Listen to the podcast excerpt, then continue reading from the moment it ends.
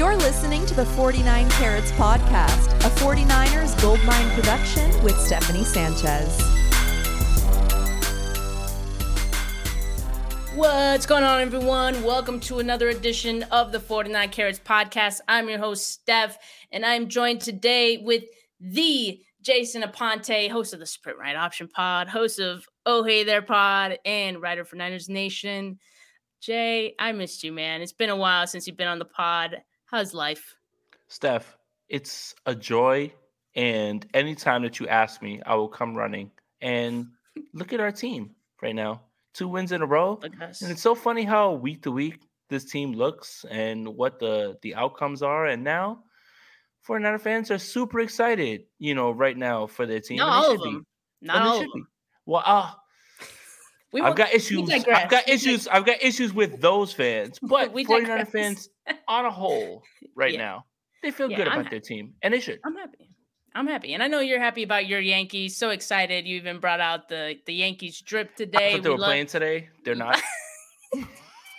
See, I wasn't going to tell anyone. You didn't have to admit that, but you decided care. to. That's so, fine. Right. I'm that excited. I you might wear the excited. same thing tomorrow. Yeah, I'm that excited. I, have been listening to Empire State of Mind by Jay Z on uh, on repeat 30 times in a row just because they won one playoff game. That's how much of a Yankee fan I am at this point. okay. All right. Yeah. I that's mean, yeah. But, yeah. I, I, won't judge you if we wear the same thing tomorrow, by the way. I'm not. No. I'm not, you know, that's that's fair. That's fair. I'd probably do the same. All right, well, we got a lot to uh, cover today. Um, as you guys know, I do the weekly preview videos. Today, we're going to be talking about the 49ers defense, all the injuries there, and how they match up against this Falcons offense or yeah, offense. Uh so the 49ers let, us start with some news, okay? So the 49ers they worked out a number of defensive linemen and kickers this week and they landed on signing kicker Sam Sloman and uh, defensive lineman T.Y. McGill to the practice squad. Sloman, he's 10 for 13 in his career. Jay, I know you love kicker stats, so I threw that in, one in there. And then and actually have I have Sloman tidbits too, so you know, you know, don't, don't don't hesitate to ask me, but keep going. Okay, all right. And then T.Y. McGill, former Vikings defensive lineman, he had himself a day against the 49ers in that second preseason game. So I'm a fan of that pickup. He might not, you know, play a whole lot of minutes or at all. And honestly, I hope he doesn't because if he does, it means there's probably more injuries. But uh, I was I was kind of happy for that pickup. I thought it was pretty good at this point in the season. I don't know about you, Jay. Yeah, and uh, you know, just real quick on Sloman, Super Bowl champion Sam Sloman, by the way. Um, LA Rams, you know, he only missed three kicks. So, um, you know, when it comes to McGill, I, I do agree with you, Steph. Uh, if McGill has to take snaps or if he's activated to the roster, um, that isn't the best sign. But when you think about, you know, Nick Bosa possibly will miss this game, and if the fan in me could speak, I would say take your time. We need you one week after. Um, you know, Kerry Hyder, Omenihu, um, Ridgeway, it, all these guys can hold it down. Ebukam has been great. You know, I understand he has an Achilles injury, you know, based on the turf. And guess what? The 49ers are back on the turf. So I, I feel like the outcome of this game has has largely turned into can we just get a win and get guys back on the plane healthy at this point? And look, this is no disrespect to the Atlanta Falcons, but if the 49ers are the team that we believe that they are, especially defensively, Nick Bosa doesn't have to play in this game for them to finish this one off um, effectively. And I'm not trying to downplay his his absence. I'm not trying to downplay Manuel Moseley's absence, which is I'm I'm absolutely gutted for the young man, but when you look at this team, when you look at the way that they were built, all of the things that you believed about this team and was spoken about in terms of depth and roster is true today. And that's what should have you comfy, right? Like if you really believed all that stuff that you said in the offseason about this defensive line being, you know, having a ton of depth and this roster being super deep, this is it, unfortunately it happened too early. Week uh, five is not when you want to test this depth, but here we are, and they still have that depth. So you should still feel the same way.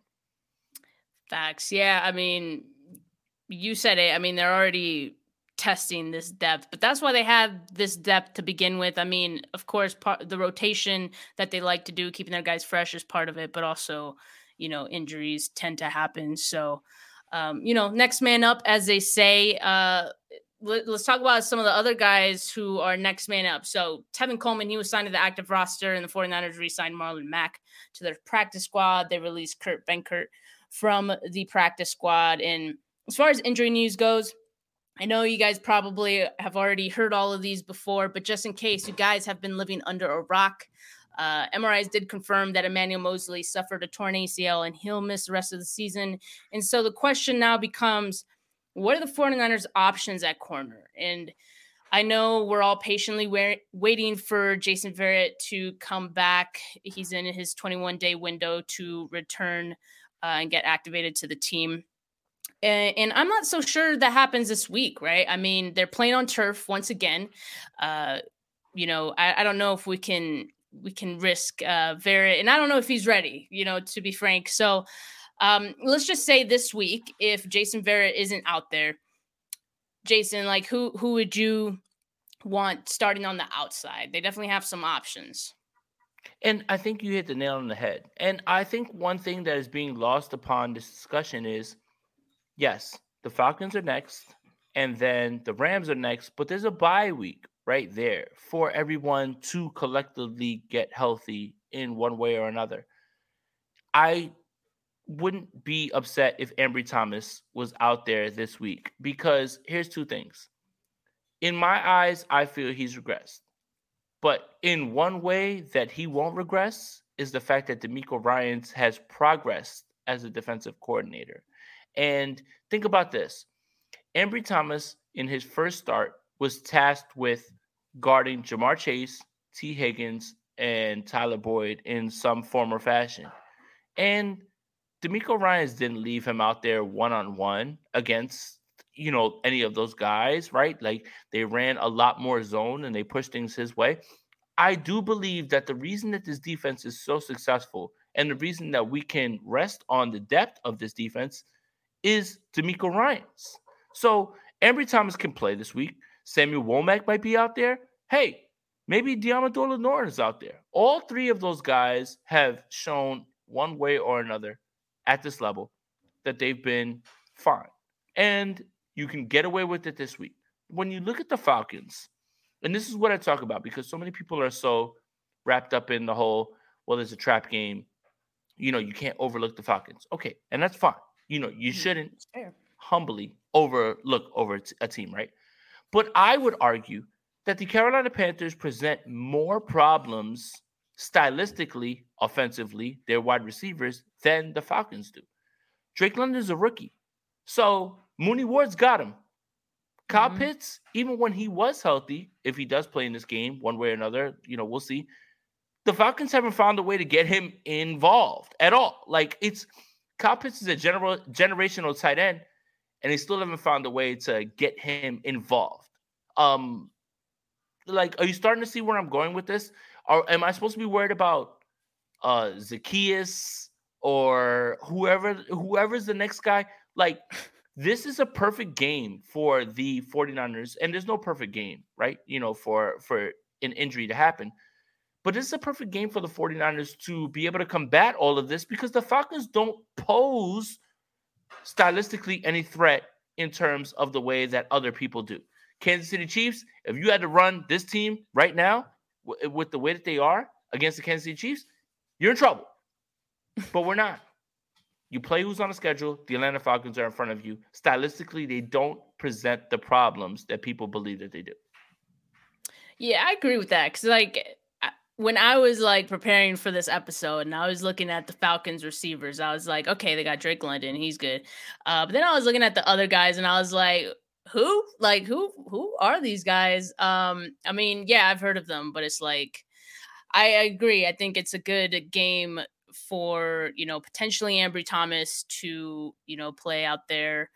Womack i mean they have options right? We could s- continue to see lenoir at nickel and maybe they put womack outside. We could maybe see lenoir outside and they put womack back at the slot.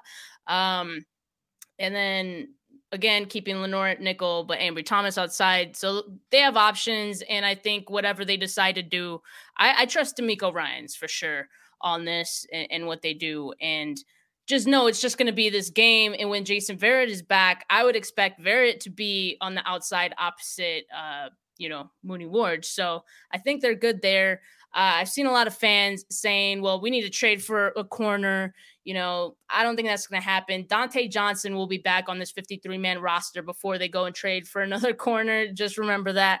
And uh, yeah, I just don't see that happening. But they, they have options. And, and like you said, Jay, I think you know, it, it's going to be okay. Next man up to this point has gone pretty well for this 49ers defense, and I would expect that to continue. Let's talk about Nick Bosa because he has a chance to play uh, on Sunday, according to Kyle Shanahan. You know, he missed part of uh, last week's game because he had some groin tightness and he still wasn't well enough to practice today, but I guess there's a chance.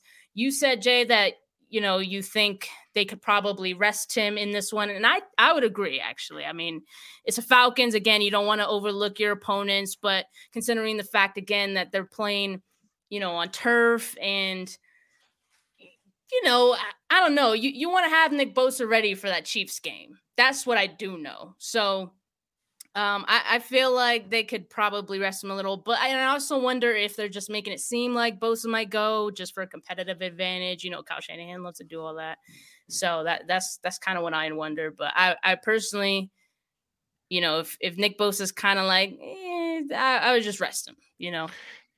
Yeah, and this is where DeMeco Ryans comes into play, and this is why, as a defensive coordinator, you're seeing things that you haven't seen. Robert Saleh, Vic Fangio, both in their own right, defensive coordinators that are great. Both of them have been head coaches. But DeMeco's so good at generating pressure from other places, right? Like from his nickel, from double A gap, A gap blitzes and, and things like that. I don't see the need to rush him out in this game. And I do really believe that there are two people that you need to have completely ready for next week's game against the Kansas City Chiefs. And this is not the 49ers overlooking the Kansas City Chiefs. This is Jason and Steph overlooking the Falcons and talking about the Kansas City Chiefs. Yeah, we're allowed to overlook the Falcons. Oh, we can do whatever we want. We're not playing. We... Steph, are you playing? Are you playing Sunday? No. I mean, okay. I might put my jersey on, but hey, you know, I'm not. hey, if they asked me to lace it up, I would actually downgrade the 49ers, but um, I'm not being asked to be laced up. Two people need to be ready for this Kansas City Chiefs game. Trent Williams, Nick Bosa. Both of those guys need to be ready. And if you had to sacrifice them for this game, and if we believe that this team is who they are, then they mm-hmm. should handle business against this Atlanta Falcons team. I really truly believe that a lot of the nervousness that is being put around this game, right? Trap game, oh my God, don't overlook the Falcons, has to do with two divisional games that the Atlanta Falcons have played that they lost to the New Orleans Saints and they lost to the Tampa Bay Bucks. But I would remind you that divisional games are close. And if the Atlanta Falcons play three quarters in the way that they did against the Tampa Bay Buccaneers against the San Francisco 49ers, that fourth quarter will not be a chance for a comeback. It will be can you make the score this close? Because they will not be able to come back that close. Like it's it's it's so strange to me that I've asked this question, and I'll ask this question to you, Steph. Is this Falcons team that you see in front of you right now better than the Falcons team that went into Santa Clara last season? Cordarrelle Patterson's not playing. Kyle Pitts might go. Drake London's there.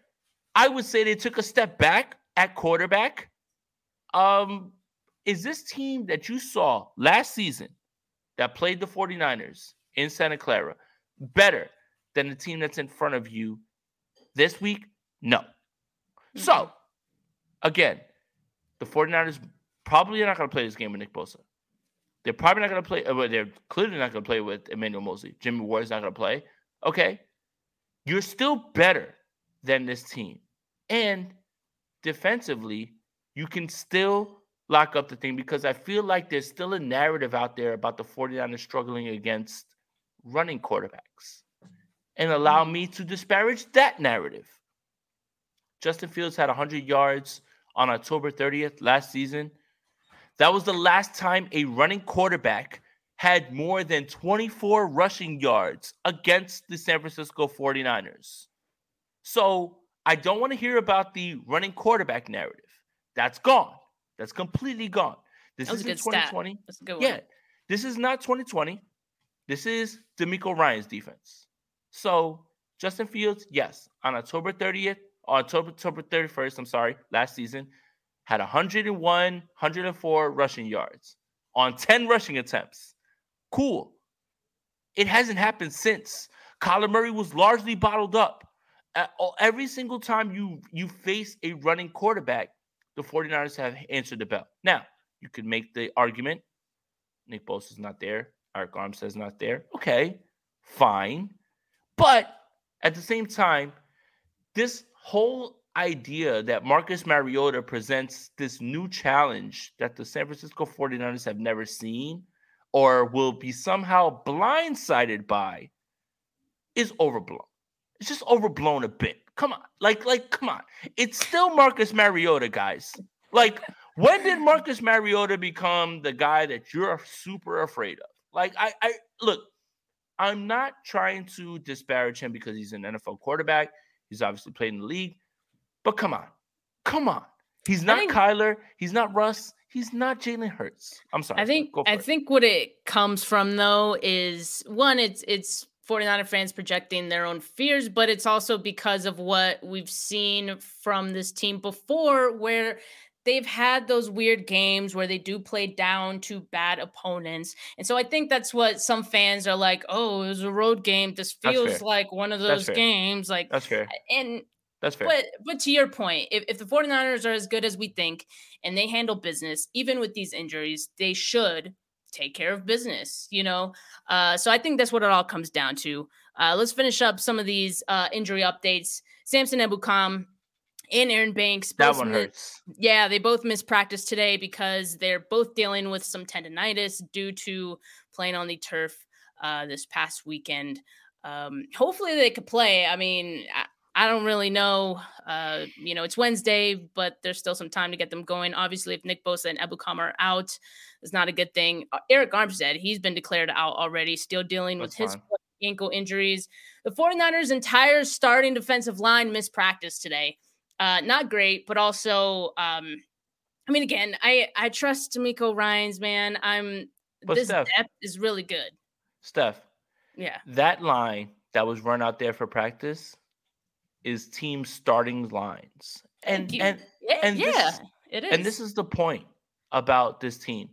That's why everyone's excited about this team. That's why when I make declarations like this defense is better than 2012's defense, sure, you want to put your front four up there? Cool. Maybe that front four is better than this starting four. The depth behind this line is not better. It's just not. And it wasn't better in 2012. It wasn't better in 2019. And that's what makes you excited about this team. Kerry Hyder was someone that people completely forgot about. Okay, give him snaps. I'm good with it. He would start for many teams. So, again, this is what you need to remember when you look at this team. Sure, you lost Nick Bosa. Nobody's going to scoff at that. Emmanuel Moseley playing out of his mind. I am gutted for the young man because he was going to get paid and he was playing so well. Jimmy Ward hasn't played. Azeez Al Think about this. Let me ask you this real quick, Steph.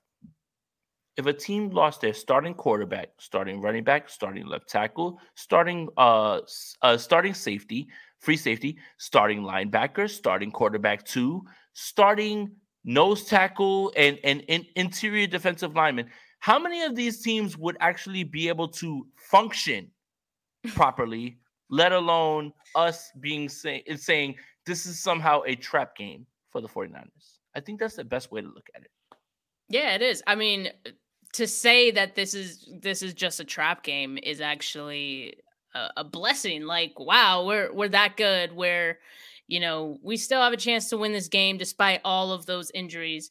And I wouldn't even say we have a chance. I like I still feel like this 49ers team should be the favorites to win this game despite all of those injuries. So yeah, I mean, it just speaks to how deep this team is. Look, we're we're about what 20 minutes into this episode and we still haven't gone through all the injuries yet. That's how crazy this is right now. Jimmy Ward, he had surgery on his broken hand yesterday, Tuesday. He's in a cast now and Kyle Shanahan said he could play in a cast, which would be badass. Um, Club. Yeah, we love that. In a couple of weeks, brings back those uh, Bowman and, and Willis vibes. Uh, but the team won't know. If get a pick with to... the club, Ward. Get a he... pick with the club, man. Please. That's iconic. Like, I... oh yeah, put him oh, out yeah. there with the club. I don't care. I would like to see it, but we won't know for sure if he'll be able to until like after he gets mm-hmm. reevaluated mm-hmm. in ten days. But look, the silver lining with that is that Sean Gibson has been playing pretty freaking great, I would say. And I would expect that to continue this week. You know, they don't miss a beat at uh, safety. It's obviously a shame that Jimmy Ward hasn't been able to play this season. He only played the one snap. He he got hurt on the opening kickoff. Like he, that's the only snap he's played this season, and that's obviously a shame. Well, he played. All right. So real quick, Steph. He played one snap defensively, yeah. but this again speaks to the depth of this team. He played down in the box where Gibson and Hufanga were still up top. This is how deep this team is, and this is what they think of those safeties. Again, so Jimmy Ward played two snaps technically. You know, if you count that, I don't think that counts as a snap, but but at the same time, that flexibility and that sort of thought process was something that would have not been even thought about when you think about how he's injured and and and what Jimmy Ward brings. It's it's so good, man. I, I this team is so deep. It really is. I'm sorry, Steph. They're they're so deep. They don't even know. They have so many good guys. They they don't even know what to do with them. Except they do know what to do with them.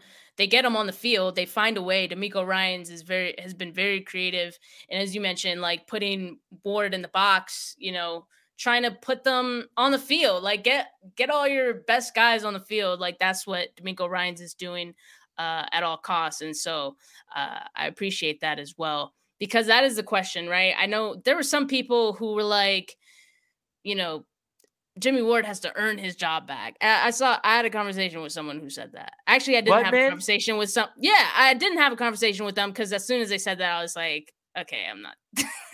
I can't even have what? this conversation right now. Um, yeah, no, it's ridiculous. I wouldn't have said that, but I'm.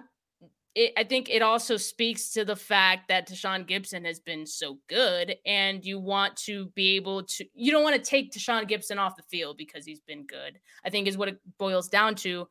So DeMeco Ryans finding a way to get all three of his safeties on the field at the same time. Well, is awesome. And also, Jimmy Ward is probably the best nickel on the team because he takes away tight ends. He takes away slot receivers. Like this is the ultimate flexibility that you can have, right? Like if Jimmy Ward is healthy, and this is what I want to preach to 49ers fans that are listening to this. And you know, you're 49ers fans if you're listening. Reinforcements are on the way. So when you look around the NFC, you look around the NFC, right? Dallas Cowboys are missing their quarterback. They're going to get him back, and then we'll figure out, you know, who they are. Green Bay Packers are who they are. The Tampa Bay Bucks are who they are. The Rams are hoping that Odell Beckham signs. Maybe Van Jefferson shows up. Okay. The 49ers are going to get back the best left tackle in the world. They're starting running back They're starting free safety, who can be the best nickel corner in this league right now off the bat. This is what makes you excited if you're a 49ers fan. And this is the depth. None of these other teams, and the 49ers are already highly regarded in the NFC, already highly regarded in the NFC as a team that will be a team that you don't want to play. But the teams that are ahead of them right now, whatever it is, however you feel, they don't got any help on the way. No help on the way. The 49ers have been doing this and have been showing you while Trent Williams has been injured, while Jimmy Ward's been injured, while Arik Armstead and Javon Kinlaw have not played, while all of these things are happening. This is what makes you excited going forward. That's how deep this team is. So it's not me being a homer. If I didn't like the 49ers, let's say I was a Cowboys podcaster, I would look around and say, Jesus, the 49ers are about to get some really amazing reinforcements on the way, and they could end up four and two on their way to play Kansas City, and still in that game have a chance to beat the Kansas City Chiefs. Like they're still moving in that direction. I this is what makes this team so exciting right now. Yeah, I mean they don't miss a beat even even with all the injuries that you know we've mentioned. Um okay, one more bit of injury news because I saved the good news for last. I hope you guys can appreciate that. Uh, Ty Davis Price is back at practice this week. That's it. That's all the good news. That, that's it. But but we'll take it. We'll we'll take what we can get. Very good. Um, but look, let's get into this like preview now. Uh, so we talked about the defense dealing with more than a few injuries, and so let's start at the defensive line because that's where most of them are, and because I think this game is going to be one in the trenches, as it most often is. But I think especially this week, the Falcons love to run the ball. And they've been doing it pretty effectively, a little less effectively without Cordarrelle Patterson, but their intentions are clear. They want to run the ball. So, with the injuries that the 49ers have, you know, guys are going to need to step up. Uh, as we mentioned, Javon Kinlaw, Arik Armstead. Armstead's been declared out. Kinlaw, I'd be surprised if he plays this week, but He's we'll see. Playing. Yeah, I don't think so. And and really quickly, because I, I, hate to ask, because we've been rooting for Kinlaw, right? Like we saw him at training camp. You have. can tell, like we can tell that he he just put a lot of work into his physique and like in, his not just appearance, right? You can tell that he lost weight, he cut down. Yes. Um, and so he's he was really doing everything that he could to improve his health, you know, what he can control. Uh, that was obvious. And so I always want to give the be- the players the benefit of the doubt, and so I've been doing that. You know, give them the chance to rehab and come back from the injuries. But Kinlaw, you know, that surgery he had last year, that was supposed to be the one that you know, the hope would be that it cleaned it all up, his knee, right? And that seems to still be bothering him. So, like, I, I don't know. The 49ers, like, should we just assume at this point that he's not their guy of the future at, uh, you know, nose tackle. I don't think we should assume that. I think that it looks bad, certainly, right now. And that's through no fault of Javon's own, you know, at this point. Um, thank you, Christopher. Um, but I, I don't think that's it's through Javon's own fault or anything like that. And it's just it's it's tough, right? I think a lot of what we learned this offseason was we need to start looking at these players as human beings and these players want to play. There's never a time where a player says i don't want to play or i'm injured and i can't play. You know these guys make their money being on the field and their time on the field is super limited in terms of any moment could be your last moment on this field. So Javon Kinlaw is doing everything he can, I think, at this point. Mm-hmm. I think that I'm still going to take the approach of I can't say what he's going to be, right? But it's not looking good right now, unfortunately. And he'd probably tell you the same thing, you know, with the injuries and everything. Like they're trying to give him every opportunity. It's not like the 49ers. The 49ers made a concerted effort to yeah. make sure that he was drafted. So it's not like they are just like, oh, well, he's just like some guy. But yeah, I would say that with Javon Kinlaw, I don't know what to make of his time here yet, but I'm not ready to write him off in any way because when I have seen him on the field, he's held up two blockers. He's been incredible in the run game. And that is something that's invaluable aside from just being a healthy body who can mm-hmm. continuously get after linemen. And that's what makes this line so deep and and dangerous. But at the same time, I think we're all rooting for Javon Kinlaw. But I just I think it would be fair to say right now that we don't know at this point, and it's year mm-hmm. three, and yeah, that for some fans is frustrating, and I understand that. Yeah.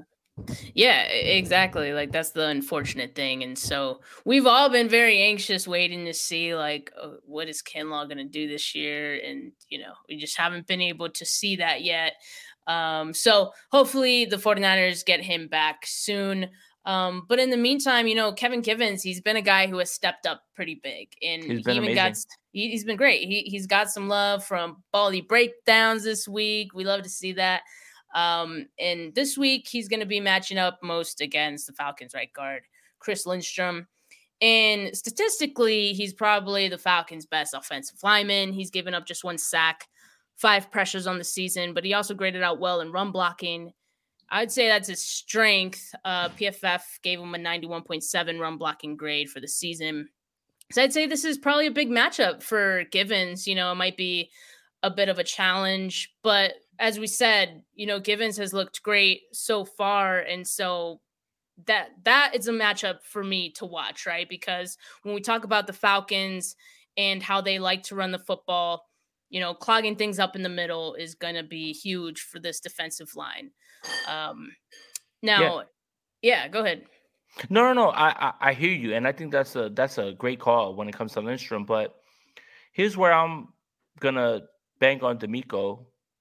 DeMeco's not gonna just let that fly over and over, right? And just say, "Oh, front four, go get him," right? Like, you know, when you think about the way that Fred and Greenlaw have actually been blitzing way more, even if it's still at a lesser rate than most teams, they still have eyes on all of those things. And I do think that this is the week where I'm going to call it. This is going to be a DeMeco masterclass, like where DeMeco has this front four that ha- is largely replacements, right? And and we don't know the totality of it, right? Like we don't know if Ebukam going to play. Okay, but either way, I'm going to hitch my wagon to DeMeco Ryans and being able to stop this this this run game, apply pressure with Fred, with Greenlaw, Mhm. with whoever's going to be there at nickel. Send a little bit more. Trust the fact that you have a cover corner on the back end who will be able to knock off one guy easily, right? This is something the 49ers have not had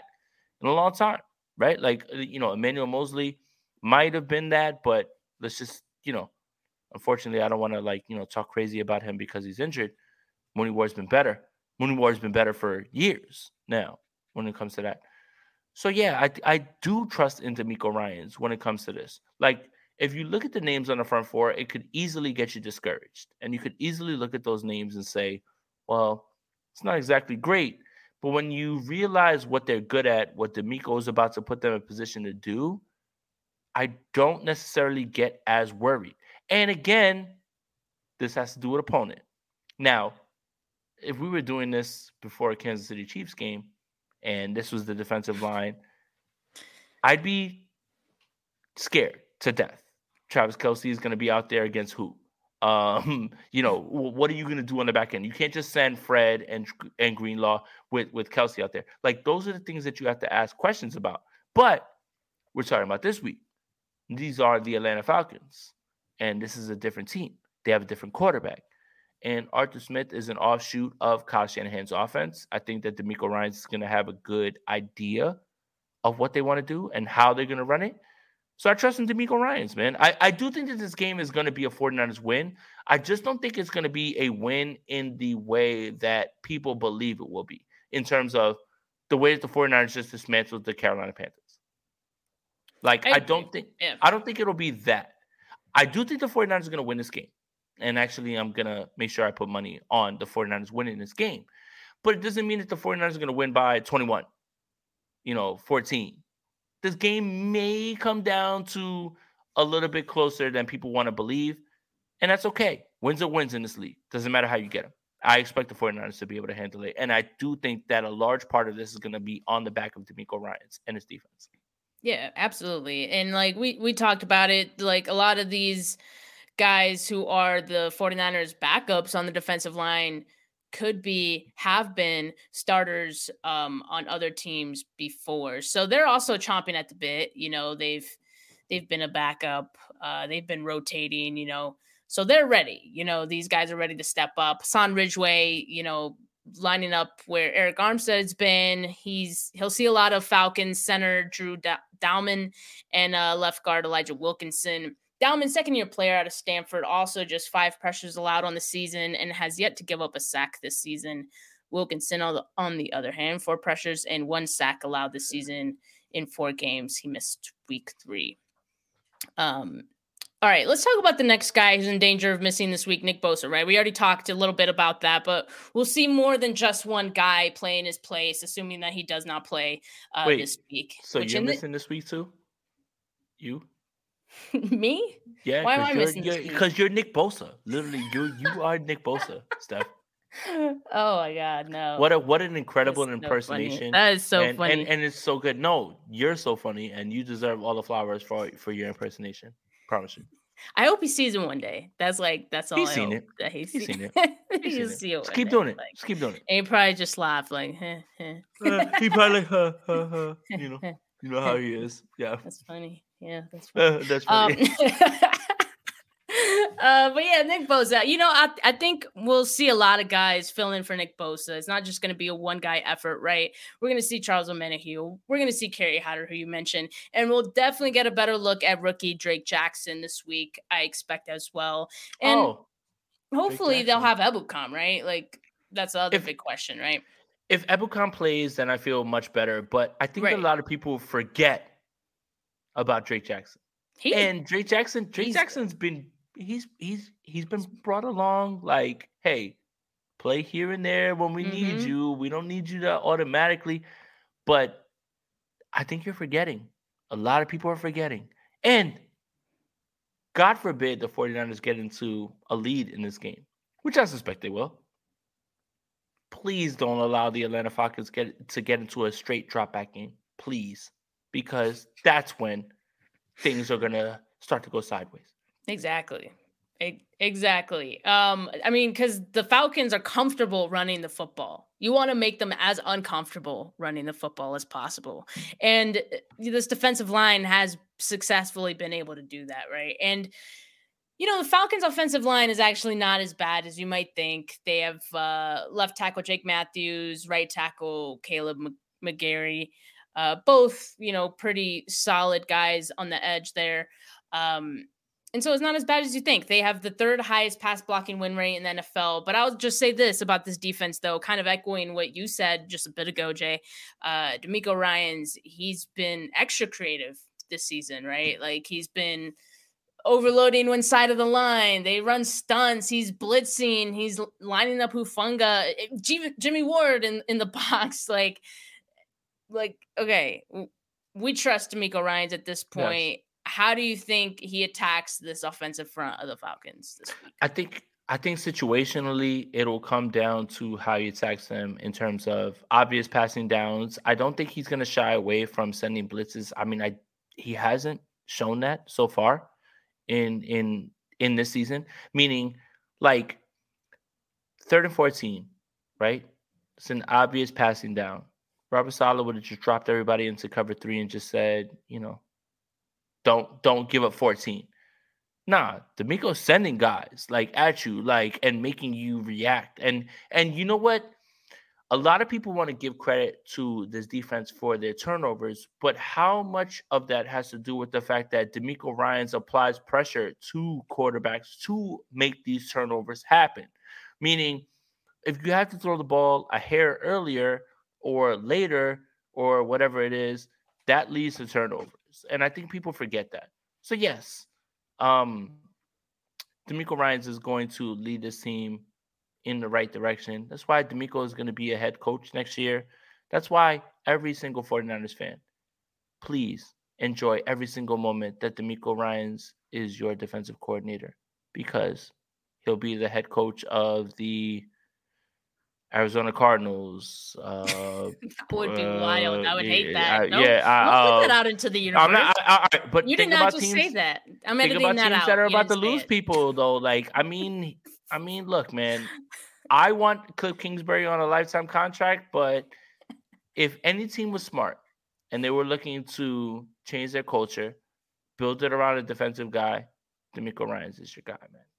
And you can keep Kyler Murray, and you can add DeMeco, and now the Arizona Cardinals are your adversary. But it's just that's one of the few teams that could use a DeMeco Ryans. He's just his interactions, right? Like we love Robert Saleh's energy, right? We loved it.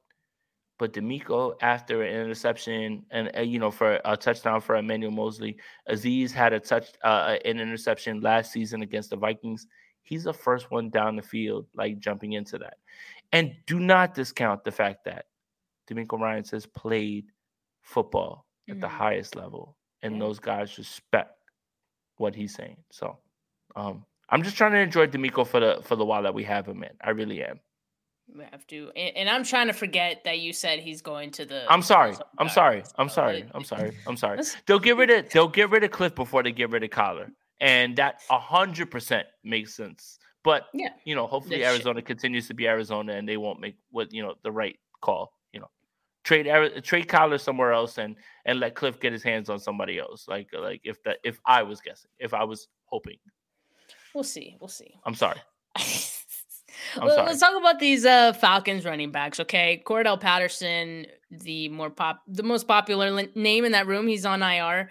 They're not as effective running the ball as I mentioned without him, and they're but like they're still committed to running the football. Last week, uh, uh rookie Tyler Allgeier out of BYU 4.7 yards per carry average, and he didn't have any touchdowns on the ground, or he doesn't in, on the season actually. Uh, last week against Tampa Bay, a defensive front that I would probably compare most to the 49ers compared to all the other, like I guess, uh, people, teams that the Falcons have played. Uh, he had 13 carries for 45 yards, uh, 3.5 yard per carry average, and then Caleb Huntley uh, who's a backup, but they mix him in as well. He had eight carries, 34 yards. But another player who's involved in the Falcons' run game is their quarterback, Marcus Mariota, who rushed for 61 yards last week against the Bucks. But I see a weakness with Marcus Mariota. Okay, more than one weakness, but How about it? the ob- the obvious weaknesses that I see, something that the 49ers defense can exploit, even shorthanded. He does not take care of the football. Oh, he is he's second in most fumbles this season, behind oh. only Matt Ryan. He's fumbled mm. it seven times. Wait, uh, up, who's he second behind? Matt the Ryan. guy he replaced. That's hilarious, isn't it? Matt it, Ryan, it I think, had eleven. He, he, has eleven or twelve fumbles. and and insane. also, no matter what, if Matt Ryan out fumbles him, can we both agree that Matt Ryan is the better quarterback? Yeah, I mean, okay. So, yeah. Again, my question to 49er fans is this team that you saw last season better than the team you're about to see this season? Steph. No, man. No, man. oh my god. Um no, I mean, and, and, like I said, this this defense could definitely like if I'm DeMeco Ryans, I'm I'm looking at that and I'm like just you know, chomping at the bit because, you know, this, you can tell, you know, throughout training camp and, you know, even from what we've seen through these first five games, this 49ers defense, DeMeco Ryans, they've put an emphasis on, you know, generating turnovers. And so I'm looking at seven fumbles from Mariota and I'm thinking, let's get the eighth, let's get the ninth. You know what I mean? So, um, yeah, I'm that that would be my focus because even a less talented backup le- less talented quote quote unquote right because this defensive line even the backups are quite talented even they can get uh you know generate some turnovers and you know get some fumbles things like that uh, but Mariota has also been sacked 12 times. That's ninth most, tied with a bunch of other quarterbacks. And uh, now the Falcons, the the interesting thing with them is they have the second lowest pass attempts per game. Like I mentioned, the fact that you know they love to run the run the football. And the 49ers are where in run defense. Exactly. Yeah, I know. So it's kind of like something's got to give, right? The Falcons are gonna at some point. I don't think they're gonna get much going on the ground. Hopefully, right? And they're gonna have to throw the football. And what's gonna happen? Well, Steph, sounds like it sounds like you're talking yourself into a 49ers victory, no matter who's This is there. what I like, do every week. The, but this is my thing, man. It's like, okay, I applaud 49ers fans who are humble and take the any given Sunday mantra and they use that. You know, I, applaud you guys. Me, on the other hand, oh, I'm gonna turn up This team is not as good as the 49ers. And the 49ers, even in their decimated state, Nick Bosa might not play in this game. I don't see where exactly the 49ers lose this game unless they play their worst game of the season on both sides of the ball. Both sides of the ball. And we haven't seen that, right? Like mm-hmm. they they lost to Denver. Their offense largely cost them that game. Okay. It wasn't the defense. I don't see where the Atlanta Falcons threaten the San Francisco 49ers, even in their decimated state with their injuries, to the point where you should sit there and be worried about this game. Sure, the game is going to be closer than you'd like it to be. I agree with that. But this 49ers team will win this game because they're better. They're just better. And they're better coached. They have a better roster. They have better depth. All of those things. They are better.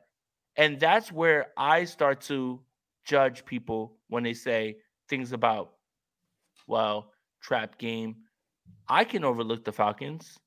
I'm Jason yeah, Aponte. I, am Jason Aponte. I, I, am not playing. I'm not playing on Sunday. I can I can overlook the Falcons.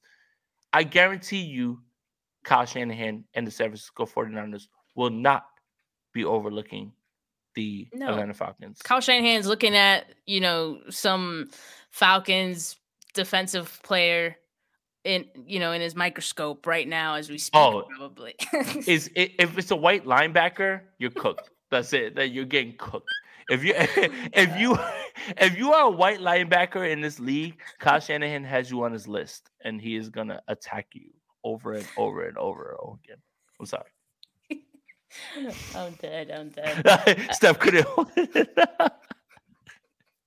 No, because I just saw that. I just saw that podcast clip of like they, they don't even let white guys play play cornerback, right? The Kelces, right? The two Kelces. So look, I I love George Kittle, but Travis Kelce is clearly the best tight end yeah, in football. I, yeah. Clearly, like yeah. like hands down. Like I I, I, don't want any more discussions about this.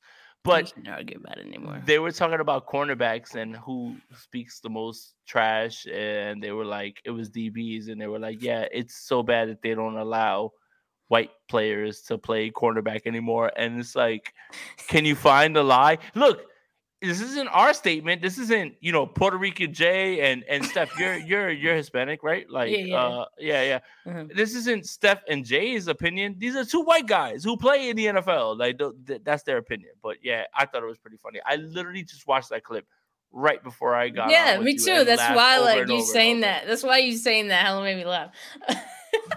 but speaking of tight ends, speaking of tight ends, let's talk let's talk about the Falcons tight end. Kyle yeah. Pitts, second yeah. year player. Last yeah. season versus 49ers, uh, he had seven targets, four receptions, 77 yards. Of course, one of them was, was a big catch. Then. One of them was a really big catch, though, down the sideline He's on good. every time. It was an, Kyle Pitts is really good at football. He's good. Let's just let's just say that. Yeah. yeah. No, he's good. He he missed last week. Um, and so after four games, this season, though, he's averaging 5.5 targets, 2.5 receptions, 37.5 yards. So, as a 49ers fan and a fantasy fantasy football, fantasy manager, yeah, fantasy I knew it. Manager, I knew it. uh, I'm I'm gonna ask you because I drafted him in one of my leagues. You know what what the hell is going on with Kyle Pitts, man? I don't know that you have a better option sitting on somewhere on your waiver wire, anything like that. So if you drafted Kyle Pitts where you did, this is the week to bench him. But I will say this: he's been benched, man. Yeah. The... Well, because I've been okay. No, really okay. quickly. I'm gonna segue out of go, like our preview really quickly go to talk it. about fantasy football really quickly. Okay. Because last week, you know, he was out, and I was already thinking of benching him because he's been I mean, it makes it easy when he's out for the game. Yeah, right? yeah. He and he hasn't done anything, right? So I was like, okay, shit. I, I picked up Tyler Conklin, who had been, you know, he probably had. How much did Tyler Conklin give you this week? The low, I'll share that in a bit. the lowest he had before last week was like he was a ten and three points. Yeah, he was a ten was like three. something points. So I'm like, okay, that's his that's his floor, like eight points. I'm I'm cool with that. I could do that. And then I also picked up on a whim um, oh freak, what's his name? The this what team? the other guy, Taysom Hill. I picked up Taysom Hill too. Oh, I started. So I picked Hill. I picked up both of them. And I was like, okay. Okay, Taysom Hill's lowest total this season has been like one point or something like that. So I was like, that's his floor. So I'm Steph, like, we're the same I'm, league. I started Taysom Hill in our No, in our dynasty league. the problem, the the problem, Jay, is that I didn't start Taysom Hill. I started I started. This was the week to do it, man. I, I promise you. Look, I- look, look. I got I got pushed against the wall in the in our in the same league that we're in, our dynasty league. I had Dawson Knox. He was knocked out as out, and I said, "Well, you know what? If I'm gonna take a swing on any tight end at this point, I am gonna take a swing on Taysom Hill, who is in my on my roster." Goodness gracious, Steph! I I, I lead the league in in points, everything. I, I sorry, I don't want to brag. I'm just I'm just, I'm just saying, man. I started well, Taysom know. This week. So I, you know, you can just imagine. To answer your earlier question, Conklin got me zero points. He was only targeted once. Oh, I know. I started him. What the I hell was him in the- that, man? Uh, So I'm I'm pissed. And and needless to say, I won't be starting Kyle Pitts this week because he's going up against the 49ers defense. This th- so things won't get any easier Who- for um who- Kyle Pitts. All right, so fantasy football. Let's just keep it like this. Who are your other options? Are I you gonna told you. run I told you Are you gonna other run back options. to Conklin? You're gonna run back to Conklin? No. And and, no, and if you play done, Taysom man. Hill this week, I promise you, you're gonna get burned. That's I promise you, you're gonna get burned this week if you play Taysom Hill. Um, this this doesn't is help. not a Jay. good. It's not a good feeling. It's not a good feeling to have Kyle Pitts right now.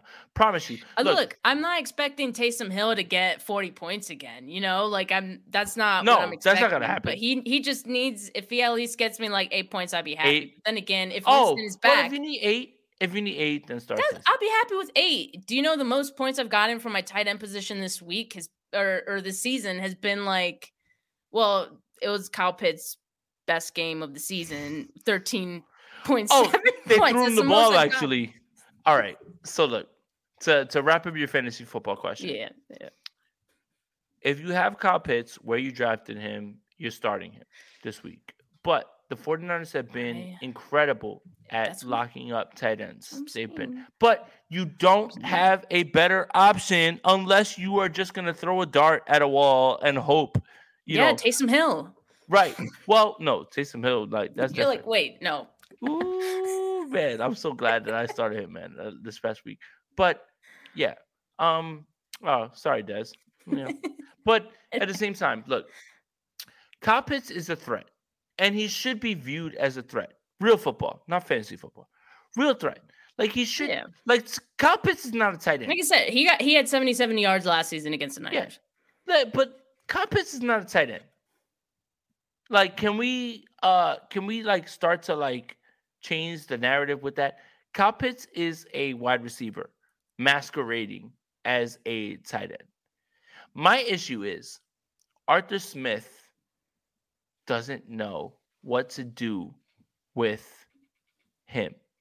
And that's the issue that I'm fine with with the 49ers because they still don't know what to do with him at this point. And he's he's got a hamstring injury.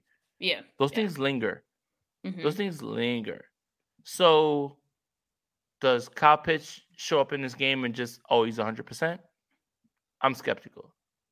So unless you have a better option on the bench where you feel You know super safe, I'll, you gotta start him. I'll, You gotta I'll start him. you. I'll, I'll text you later, okay? 'Cause You I- gotta start him. more- Steph, you gotta start him. Okay, okay, fine. You got to start him. And look, Okay, every fine, team fine. that I have Kyle Pitts, and this is every single team that I've done a redraft league in, I do two tight ends. The team that I'm most successful with, I drafted Travis Kelce and Mark Andrews back to back. Jeez. Yeah. Oh, ooh, ooh, ooh. See, see, tight end and flex locked in every single week. No questions That's asked. money. That's money. But- though. I'm in two leagues where I drafted Kyle Pitts and George Kittle. I'm sick right now in both of those leagues. But at the same time, you've got to run Pitts out there if you got a shot. all right. I mean, okay. Yeah. uh, fine. You fine. got to you got to run Pitts all out there if you got a shot. All right, all right. Oh, but, but okay, because I was looking up stats and I was like, okay, yeah, I'm definitely not doing this. 49ers defense holding opposing tight ends to an average of 6.2 targets, 4.2 receptions, 27.6 yards a game. That's pretty Steph, low. I would ask I would ask you this. I would ask you this stuff real quick. The 49ers have played five games, right? Okay. Yeah. So week one, Cole Kmet, whatever, in the rain. Nobody cares. Week two, Noah Fant.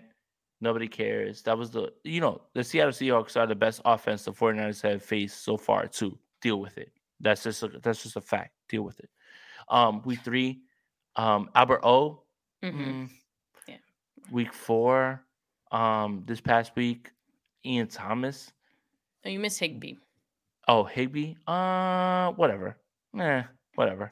Uh, and then Albert O. Now you're looking at the first time the 49ers have faced a tight end that can actually tempt them down the field. Right? Like Hig- So- so, I, I the reason I want to go back to Higbee is because the Rams were, you know, using him a lot, high volume, lots of targets. They and shouldn't be he- using him a lot. Skewed, he skewed those numbers, like yes. th- those stats that I just posted, and so are you, you're just saying Pitts could have a Well, what I'm saying is this is Tyler Higbee shouldn't be the second target when Allen Robinson is your wide receiver two on that team. Like Tyler Higbee being there as a a you know safety valve.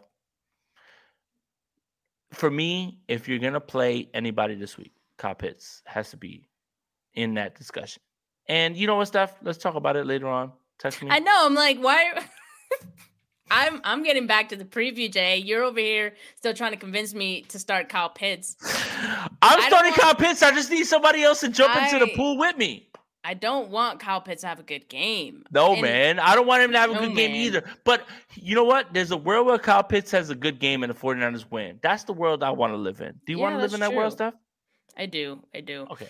And uh okay, credit to these 49ers linebackers for always limiting opposing tight ends. Fred Warner last week, he didn't allow any receptions uh to anyone really. I think he was targeted 3 times, no receptions allowed. He had 9 tackles, 2 tackles for loss, 6 stops, a sack and a pass breakup. Man does it all. And Drake Greenlaw, he also had 6 stops, 9 solo tackles, allowed 5 receptions for 32 yards. I'm sorry, He's Dre. been incredible this season as well. I'm sorry, Dre. I'm sorry. You got me. Does he deserve an apology? L. It's on my head. You got it. All right. Well, okay. Greenlaw, I I know. I mean, week after week one, you thought to yourself, man, Same old Greenlaw. same old Greenlaw. Yeah, yeah. I mean, and it's incredible because like I don't know what's flipped. He flipped the switch because.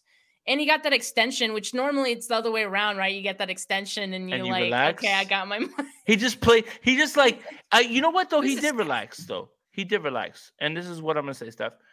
Is everything that we wanted from Greenlaw was to be controlled aggression, controlled, Mhm. like control it. He That feels he feels good now. Like Yeah. and and you know what?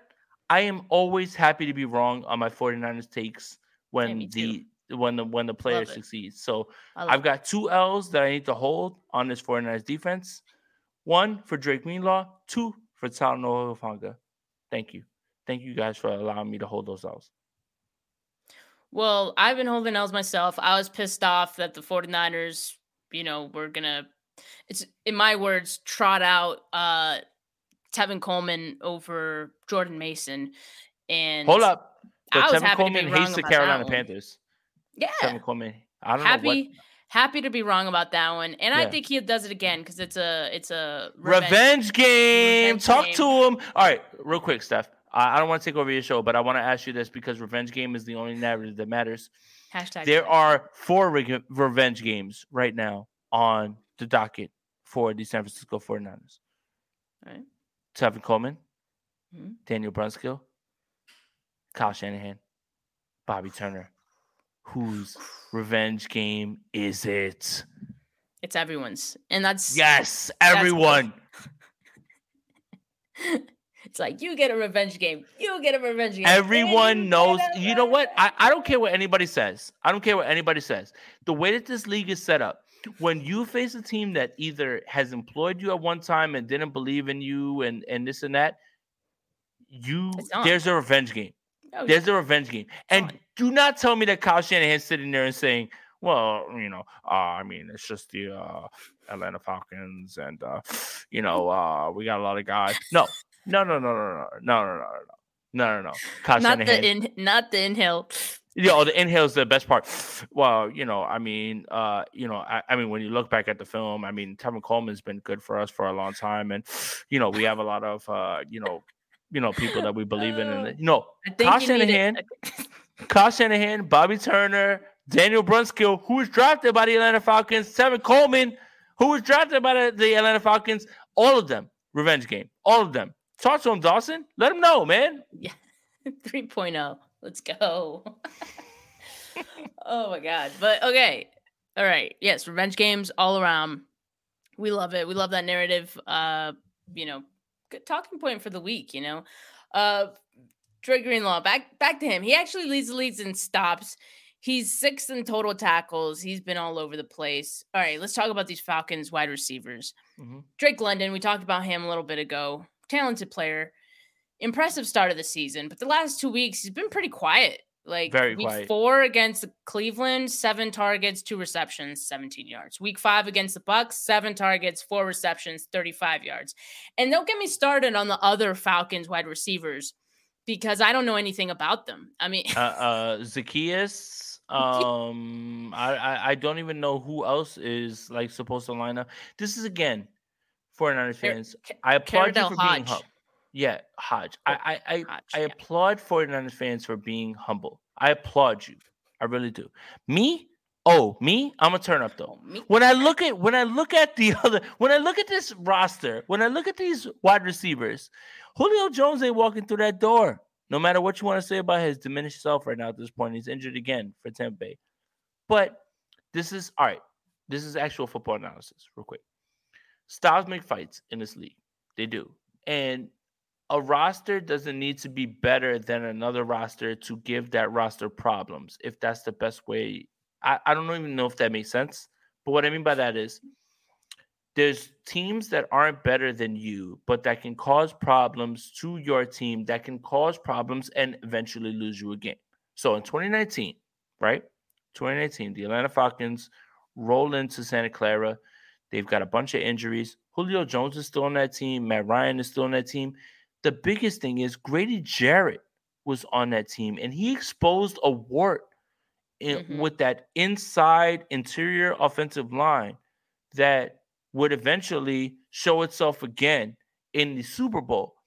But that's where I'm at right now at this point is Grady Jarrett's not enough to overcome the fact that this roster on the other side is barren and it doesn't compare.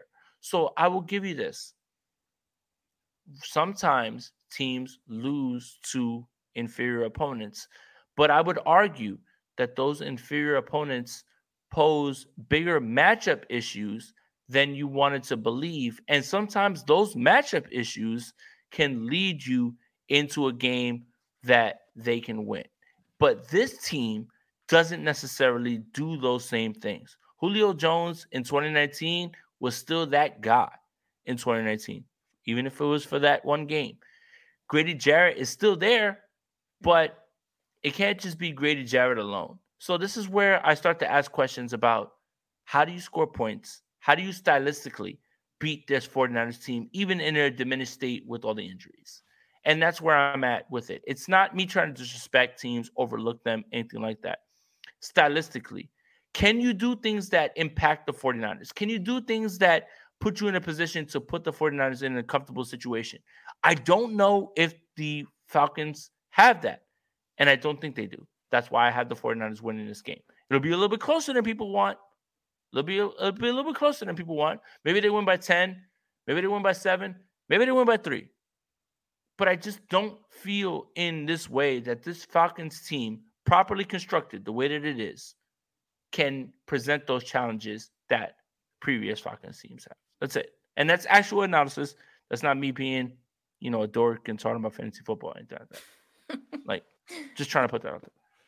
No, you're right. And shout out Melissa. She's been mentioning uh Jarrett, you know, most of this episode in in the comments. And shout out Chris, Christopher, because um I'm doing the uh 49ers offense preview with him tomorrow.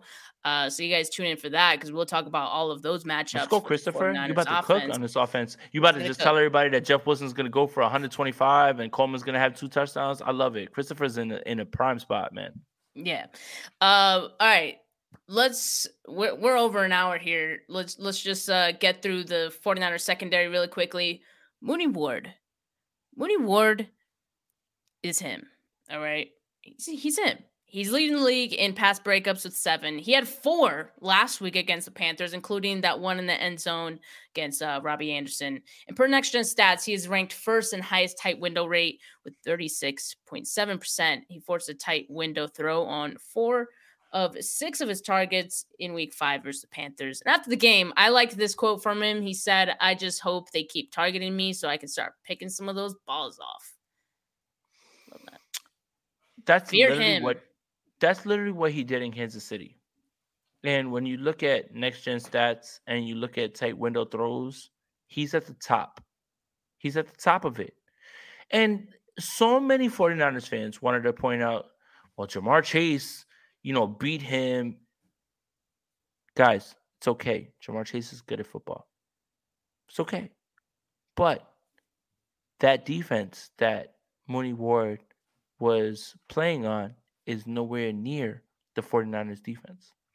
So, sure, you want your splash signings. You want Tyrann Mathieu. You want this guy, that guy.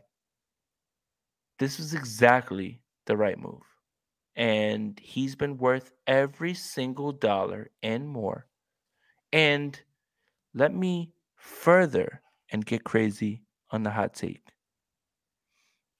He's the best man to man cover corner since Deion Sanders for the 49ers. Oh. I said what I said. Okay. Said Richard Sherman was an all pro in 2019. No disrespect to Unc Sherman. No disrespect. Still a man. But cover man corner, that's not Sherman. And it never was Sherman, even during his prime in Seattle. Mooney Ward is the best man to man cover corner since Deion Sanders. And I will debate anybody about that. Okay? This is what leads DeMeco Ryans to being so flexible, doing what he wants yes. on mm-hmm. the back end. Okay? Complementary because, football. Exactly you have a guy who you know can lock down your one and you're very comfortable with that, something the 49ers have not had for a long time. Deion Sanders played one season in Santa in San Francisco, Santa Clara. But Mooney Ward is the closest to Deion that the 49ers have had for any corner since then. I don't feel it's a hot take. I don't feel that it's something that, you know, should be debated at this point. And no disrespect to Uncle Sherman. He worked perfectly well. Cover. He's the smartest cornerback in the world. He made plays. He he was second team all pro in 2019. But he did not cover man to man. And that's what makes his defense so special.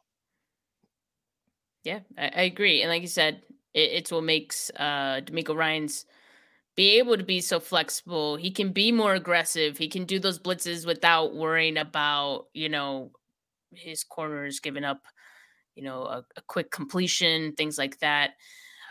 So complimentary football. And it, he's also a great run defender. Like, can we talk about that? Because that's zero tackles missed. Zero huge part of this game. Zero tackles missed. Game. Zero tackles missed as an outside corner. Outside corners are not supposed to tackle. Shout out to Deion mm-hmm. Sanders. He's the GOAT that's ever done it. That man didn't want to tackle. Zero tackles missed. Zero for Mooney, Charvarius, whatever. Mooney, if you're nasty, Charvarius Ward regularly, if you're whatever it is that you want to call him. Like go for it. Now let's talk about these safeties. All right, just to to cap off our show here. Tashaun Gipson, Talanoa Hufanga. You already mentioned you're holding an L on Hufanga. Uh, they're still both in the top five, the highest graded safeties on PFF. We talked about, you know, how good Gipson has been and kind of unexpected. Like going into the season, we were worried about the safety position. That was something we mm-hmm. were, it was a question mark for us. We were just hoping it would uh, turn out well. And again, DeMeco Ryan. This is why you got to trust DeMeco Ryans because, eh, yes, credit to Hufanga and credit to Sean Gipson. Credit to Hufanga because he, going into the second year, he can tell you can tell he put in the work. Um, you know, he did everything he could to, you know, up his game. But DeMeco Ryans is the way that he's using him it complements Hufanga's strengths. He's putting him in those positions to win, and that's what he does so well, DeMeco Ryan. So, what has have having Hufanga meant for this defense and for Ryan's flexibility in what they're able to do on defense? I think you're spot on when you talk about you know DeMeco Ryan's using him to his strengths, but I also think that our concerns kind of underplayed what Hufanga could be. And what I mean by that is he has two picks this season. Should have had a third. That was Tashaun Gipson's one pick, and that was in Seattle.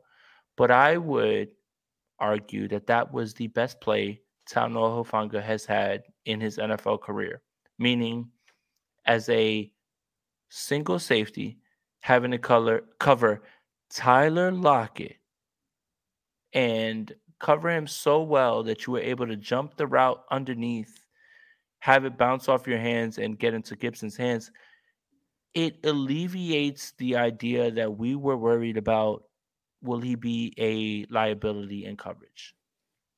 One thing that you really cannot, I guess, evaluate, find, nose for the ball. And he's somehow always around it. Always, always. And there's nothing that needs to be said about those things. Like DeMeco knows when to put him in spots where he can just fire and run down the line and mm-hmm. go for it. It's fun. But having the trust in him to on the back end cover Tyler Lockett, who, if you, I implore any 49ers fan to go look at all of his stat lines. He's been crushing it this year in terms of the way that Geno Smith's been getting him the ball. He actually had a pretty good game against the 49ers, but it didn't matter. Yeah. They didn't Seattle's score points. Been cooking now. But putting putting Talanoa Hufanga in a spot where he can cover those guys, it just implies that Hufanga has two things in his favor. One, he's working harder than anybody else is in terms of the film room and looking and the way that teams are attacking because he can see it happening before it happens. Literally, his pick six against the Rams was the same thing that Jimmy Ward had in that same Monday Night Football last year against the against the Rams. The same exact play. But that goes to show you a guy who is prepared and is sure of himself and right now isn't taking any false steps, knows what he's looking at, and is playing fast and downhill. Shout out to Talanoa Hufanga. I've got to hold a big ass L when it comes to me being concerned about him because he has been lights out at the strong safety position, man. And I love Jaquiski Tartt. Love him. Big Jaquiski Tartt guy. That's my homie. It's a big homie. But Hufanga has done things turning the ball over that just he hasn't so far. And I, I don't think there's much of a debate when it comes to that. Yeah. And you you know, you don't even have to say that. Like it's, it's no knock on Tartt, you know. It's not. It's just Hufanga has just, you know, we I don't even think we were expecting this type of no. second year leap from him. So, you know, we we just got to give that credit where it's due, and uh, you know, hopefully throughout the season he continues to get even better. Is that asking for too much? I'm like, man, can he get even better? Like that's that's the crazy part. I he, think he can. He's only in his second year. That's the crazy part. I know. I can. That's the crazy thing. So, yeah, dude all right jay thank you so much this has been a really fun episode uh from from all the the fantasy football talk. Fantasy football, know, me just rambling, yeah, how, all that the Kyle stuff. Shanahan impression. Let's talk about that because I think you need to do a TikTok of your Kyle Maybe Shanahan right, impression. like I I seen you kind of run with it, and I'm like, man, you know what? My Kyle impression, I've got I've got the the Kyle hat, I've got an outfit that is similar. I think I can pull it off, it. but you know what, man? that would be downplaying how good you are at the Nick Bosa thing, man. Like that shit is incredible. Like for you to make Reddit, right? And, and for you to have that for you to have that posted on Reddit and have them oh, yeah, in the, the comments one, the not crush you because Reddit, like no matter how how disgusting you think Twitter is when it comes to yeah. comments, Reddit is three thousand times worse when it comes to that. All of them universally praised your Nick Bosa impression. That's when I knew I was like, all right, Steph got it because those people on Reddit are the sickest and worst person in the world. I forgot that first video did get on Reddit. I forgot about that. Yeah. So I, shout out to Dawson. To... Make sure you uh tap yeah, into Dawson, his channel, man. man. Make sure you uh subscribe to his channel, man. I appreciate you, Dawson, as always, Especially man. for you guys big like LSU, LSU. Yep. big LSU, big Niners guy, man. Make sure you subscribe to his channel. Shout out to Dawson, man. TDP's coming back, buddy. Let's cook. Let's go. It's time. It's time. Uh, but Jay, yeah, man, thanks so much.